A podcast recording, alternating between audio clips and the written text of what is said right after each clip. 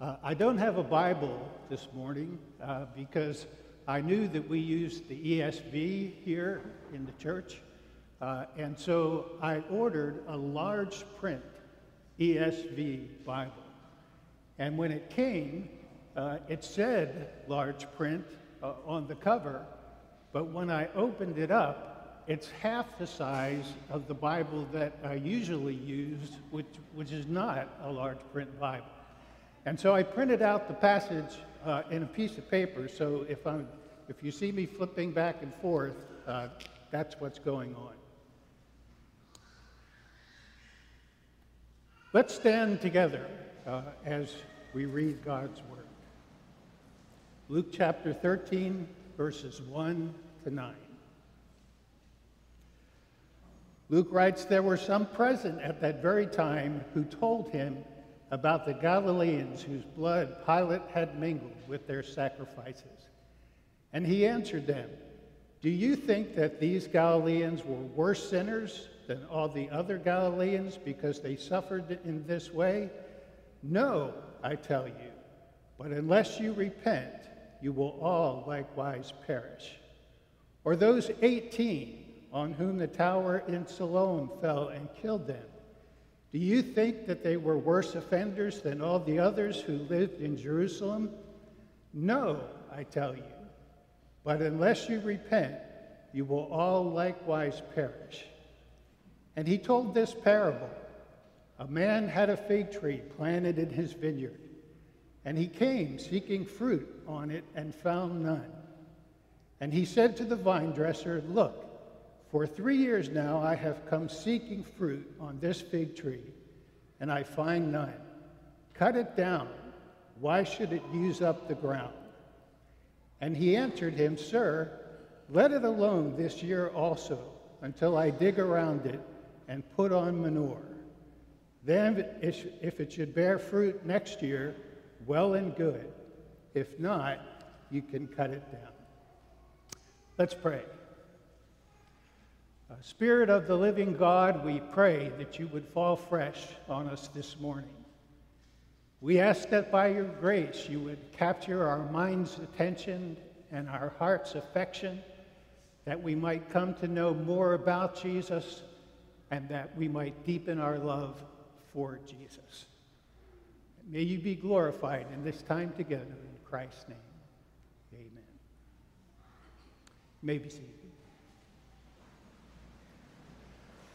A, a, number of years ago, when I was still pastoring, uh, at the end of a service, uh, I asked the congregation to stand so I could give the benediction. And as I gave the benediction, I noticed uh, that there was one man who was still seated. Uh, he didn't get up for the benediction, and so uh, that afternoon I gave him a call to see if anything was wrong.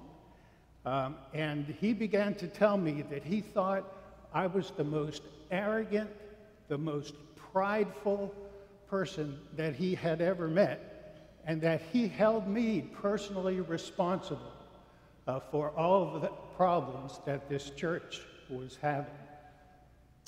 Uh, I didn't say much then, but three things uh, came out of that.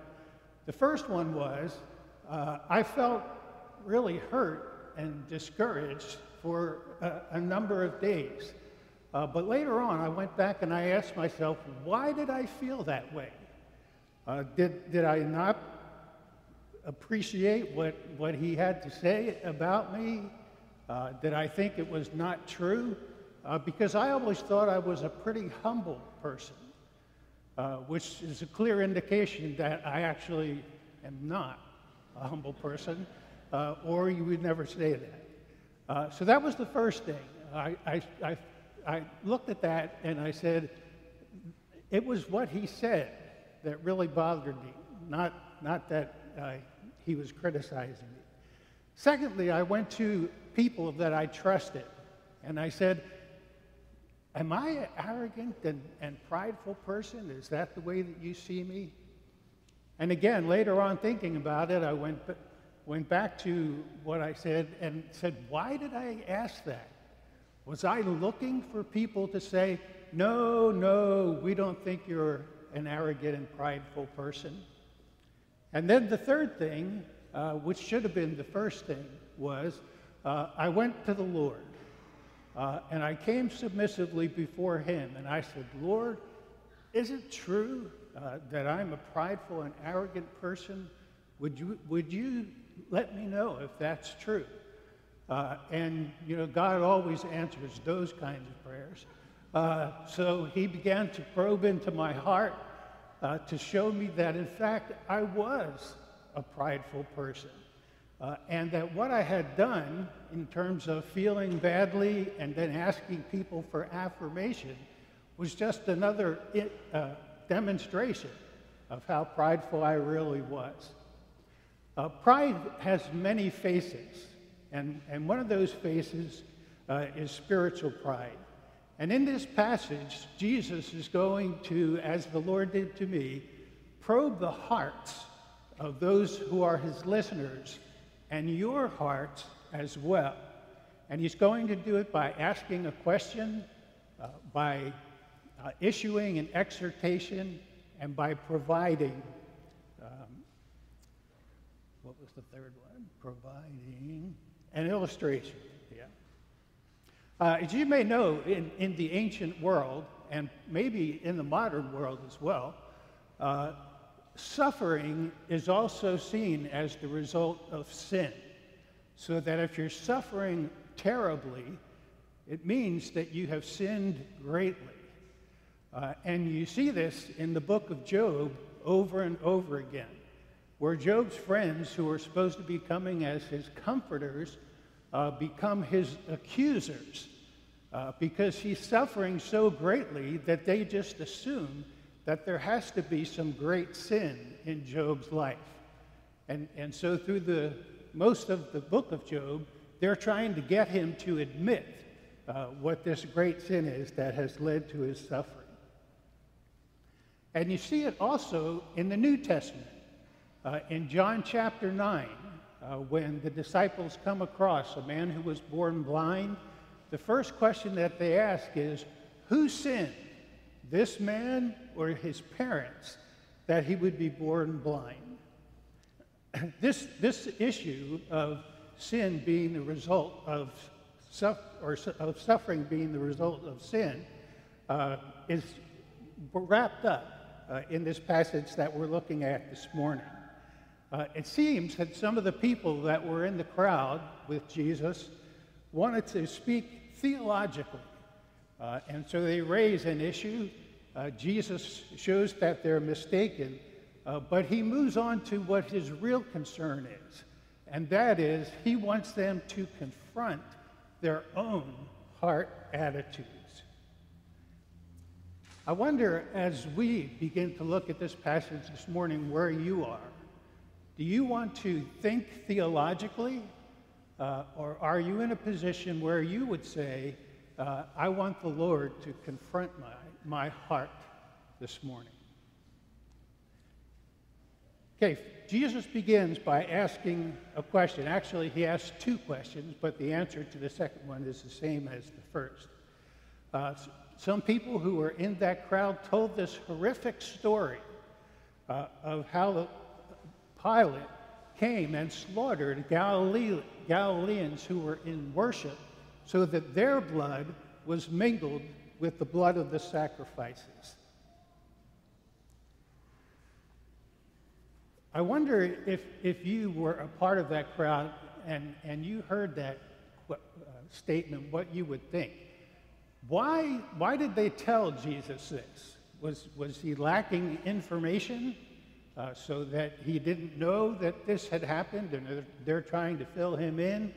Uh, that's possible, but I don't think that's the reason because of the way that Jesus answers. Uh, they, they maybe wanted a theological explanation of how these things could happen and how the God of the Bible could still be true. Uh, Jesus was a master teacher, an educator, and so he often got his points across to people by asking questions, and that's what he does here. Uh, knowing that, that they believe that suffering is the result of sin, he challenges their thinking with a question in verse 2. It says, And he answered them, Do you think these Galileans were worse sinners than all the other Galileans because they suffered in this way? No, I tell you. So he, he was challenging their viewpoint there, and his point wasn't that the Galileans that were being talked about were innocent, but his point is that they are not more guilty than any of the rest of us. Jesus then uh, follows with a scenario of his own uh, about people being killed by a tower that fell on them. Uh, again, he challenges their thinking in verse 4. He says, Or those 18 on whom the tower in Siloam fell and killed them, do you think that they were worse offenders than all the others who lived in Jerusalem? No, I tell you. Uh, so he is putting before them their own position and saying no to it. Um, so one was the act of an evil man perpetrating evil and suffering. The other one was what we might seemingly call a random accident, uh, although the Puritans probably would have called it a hard providence because of their commitment to the providence of God. The danger in holding this view that suffering is the result of sin is that it easily becomes a form of self justification. I'm not suffering, you are, so obviously I'm more righteous than you are. And Jesus is confronting that uh, spiritual pride uh, that rises up out of that position. Now, perhaps this morning you don't believe uh, what these people believe, but have you ever heard a message and thought, wow, that was really good? I hope they or he or she heard that because they really need to hear it. Uh, and, and I would confess, I, I have had that thought. But if you don't move to the next step of saying, Do I really need this? Is my heart open to, to what is being said here? Then you have engaged in spiritual pride, just like the people who Jesus was talking to that day. Afterwards, Jesus moves to an exhortation. He's not interested in theological explanations for why these things are happening, uh, but he gives the same response unless you repent, you all likewise will perish.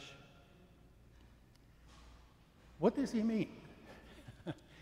uh, he's calling people to connect the tragedies that happen in the world with their own heart to say when a tragedy occurs or in your life or a tragedy that you're aware of, he's saying, What do you think?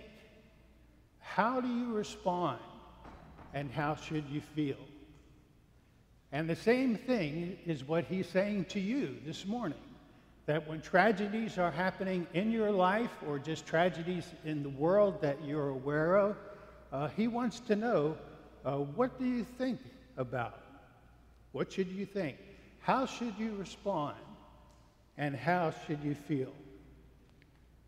When Jesus calls them to repent, uh, and just a little aside here, um, the Gospel of Luke uses the word repent or repentance 14 times.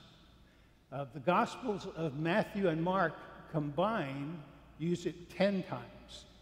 And the Gospel of John, surprisingly, doesn't use the word at all.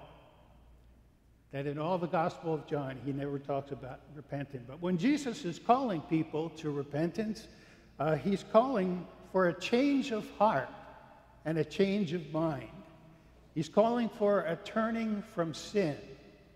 He's calling for a change of action now that they seek to follow Jesus. Uh, and, and this repentance is set against perishing in this passage, which sometimes is also contrasted with eternal life, as you know from John 3:16. For God so loved the world that he gave his only begotten Son, that whoever believes in him will not perish, but have eternal life. So, what, what he is really calling them to do in repentance is to be responsive to the gospel. The temptation that tragedy uh, is to withdraw and to objectify. So when a, when a tragedy occurs, we want to we want to withdraw ourselves from that thinking about that tragedy uh, and objectify it, put it out there uh, so that it doesn't touch us in here. We want to try to convince ourselves that these kinds of things would never happen to us. But these tragedies are reminders that, in fact, they could happen to you. Sudden removals are like a warning. Uh, and that's why Jesus wants you to connect it with your own heart, because it's a personal warning to you uh, about the fact that life is short uh, and it could end at any moment. Uh, the, the people who, who were walking to worship in this passage uh, and were slaughtered by Pilate, uh, the people who were walking down the road and had a tower fall on them, uh, they never expected uh, that tragedy would explode into their life in this way.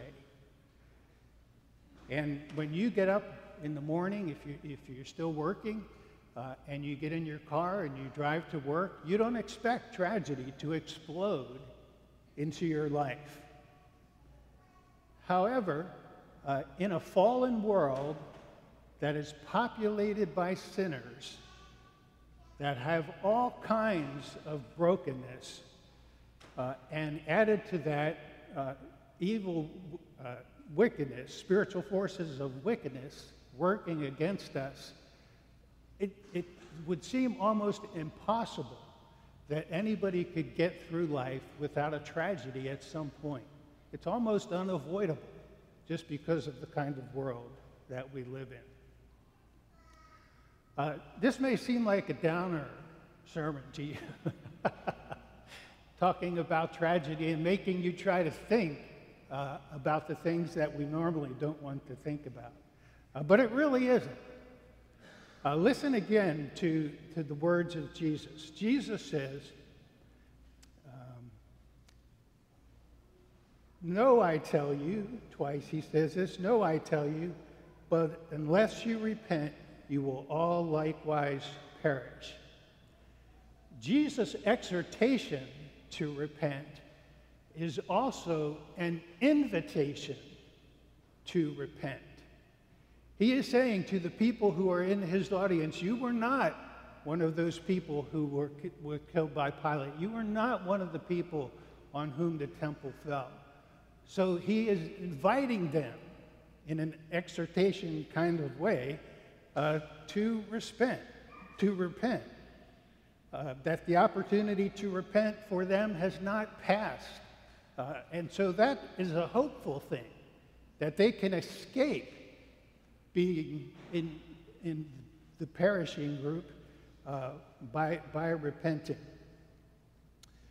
So this morning, the good news is uh, that what comes to us as an exhortation, and we, we look at it as command, uh, is also an invitation. Um, it, it could be that you have never responded to this invitation that you have never believed in Jesus, that you have never trusted uh, that he died for your sins, and you've never received his offer uh, of eternal life. You can do that this morning, right in your chair. You don't have to bow your head, you don't have to close your eyes. Uh, you can just say to the Lord, I, I, I want to respond to what you have to say. Ask the Lord Awaken my heart. We, we sang about this this morning. Awaken my heart so that I can see. Uh, grant me a heart to believe in you. Uh, when you suffer and you go through adversity, uh, sometimes God gives you the what. You know what it is that, that He's doing. Uh, and sometimes He gives you the how, uh, so you understand a little bit of the way it's working. Uh, but He often withholds the why for things. And, and we tend not to like that because we think if I only knew why it was happening, then I could get some comfort and consolation from what is going on because I understand why. Uh, and not knowing why sort of wrests away and seizes from you uh, that comfort and consolation that you're seeking, uh, which is when we need to be driven to God. Uh, and faith becomes the bridge between the pain that I'm experiencing and the consolation that only God can give. And we can believe that there is a good God who is providentially in control. Uh, John Newman, Newton, who most of you are familiar with, writer of Amazing Grace, uh, he was speaking about suffering and adversity, and he said this Everything is needful that he sends, nothing can be needful that he withholds. Okay, let me read that again. Everything is needful that he sends, nothing can be needful that he withholds.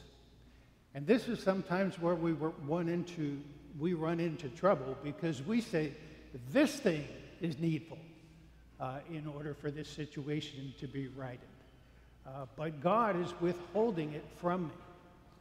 Um, I don't think John Newton would want to argue with you. He would just say the same thing again. Everything is needful that he sends. Nothing can be needful that he withholds. Uh, so Jesus deals with them in terms of questions uh, and helping them to see uh, their spiritual pride uh, he gives an exhortation, which is also an invitation uh, for people to become part of his people. Uh, and then he provides an illustration. You know, when editors put together Bibles, uh, they try to help us uh, by putting um, little titles in the Bible. and, and so a lot of times those titles are very helpful. Uh, and, and they help you to go kind of in the right direction when you're reading. Uh, but sometimes uh, they're not that helpful, uh, and this is one of those cases where that's the case. This parable of the barren fig tree uh, is not something that Jesus adds on later. This is a part of what he's talking about here. So it's closely tied to that. Uh, and the illustration is uh, pretty simple. There's an owner uh, who has a vineyard, and he's been looking for fruit from that vineyard for three years, but he hasn't found anything. Uh, he has an expectation of fruitfulness, but that expectation is not being fulfilled. The owner's intent then is to cut the fig tree down. Uh, but the vine dresser appeals to him and says, uh, if, if you give me a year, uh, let me see if I can help it to bear fruit. Uh, so, in the context of what we're talking about this morning, I think that the meaning of the parable is fairly clear. In the same way that Jesus uh, calling people to repent uh, is an expression of mercy, in the same way, uh, this fruitless tree receives mercy. Uh, it has a chance to try to produce fruit and not to be cut down because of the appeal of the vine dresser. Uh, repentance uh, is not a one time decision. that you repent when you come to Christ, uh, and then you don't have to worry about repentance after that. The Christian life is really a life of repentance. Uh, and that initial uh, uh, signal of your belief by repenting uh, is supposed to issue uh, into a grace generated and spirit empowered fruitfulness in your life to be able to produce uh, the things that God wa- wanted to produce, just like here in this uh, illustration. Uh, this morning, perhaps you have already repented and believed, uh, and so you have that covered. Uh, but that initial expression, as I've just said, uh, needs to lead to grace generated and spirit empowered fruitfulness in your life as an evidence of that repentance. Uh, and if we were to flip the repentance coin and see the faith that's on the other hand, side of that coin, uh, it, it might be said in this way that faith alone saves, but saving faith is never alone. Uh, and by the way, that, that's the message of, of the book of James in the New Testament. That faith alone saves, but saving faith is never alone. One final point as we close this morning, uh, and that is that we need to remember that God is no stranger to tragedy, to suffering, and to unbridled evil. Uh, those who are sufferers of unanticipated tragedy, like the people who were at worship and the people who had the tower fall on them, uh, they had no choice. Uh, they just became victims uh, of tragedy. But Jesus had a choice. He could choose to go through the tragedy of the cross and the torment that that would hold for him, or choose not to do that. So while we become victims of tragedy, he is a person who stepped willingly into that tragedy, uh, tragedy uh, in order to be able to have us under, undertake a relationship with God. And though Jesus never sinned, uh, he did suffer greatly. Uh, and your sin and my sin are the cause of that suffering. But having suffered, he becomes the perfect high priest who is able to bring consolation and comfort to his own who are suffering. And I'd like to close this morning uh, by reading one of my favorite passages that ties in with what we've said this, this morning. It's Hebrews 4 14 to 16. It says, Since then, we have a great high priest who has passed through the heavens, Jesus, the Son of God. Let us hold fast our confession. For we do not have a high priest who is unable to sympathize with our weaknesses, but one who in every respect has been tempted as we are, yet without sin. Let us then with confidence draw near to the throne of grace that we may receive mercy and find grace to help in time of need. Let's pray. Our Father, we thank you this morning for this passage. We thank you that you are a self revealing God, uh, that you have re- revealed to us the truth about yourself and have shown us the truth about ourselves. Uh, so we thank you this morning for the gospel, for how amazing it is, and for the great gifts of goodness and mercy and help in our times of need. In Christ's name we pray.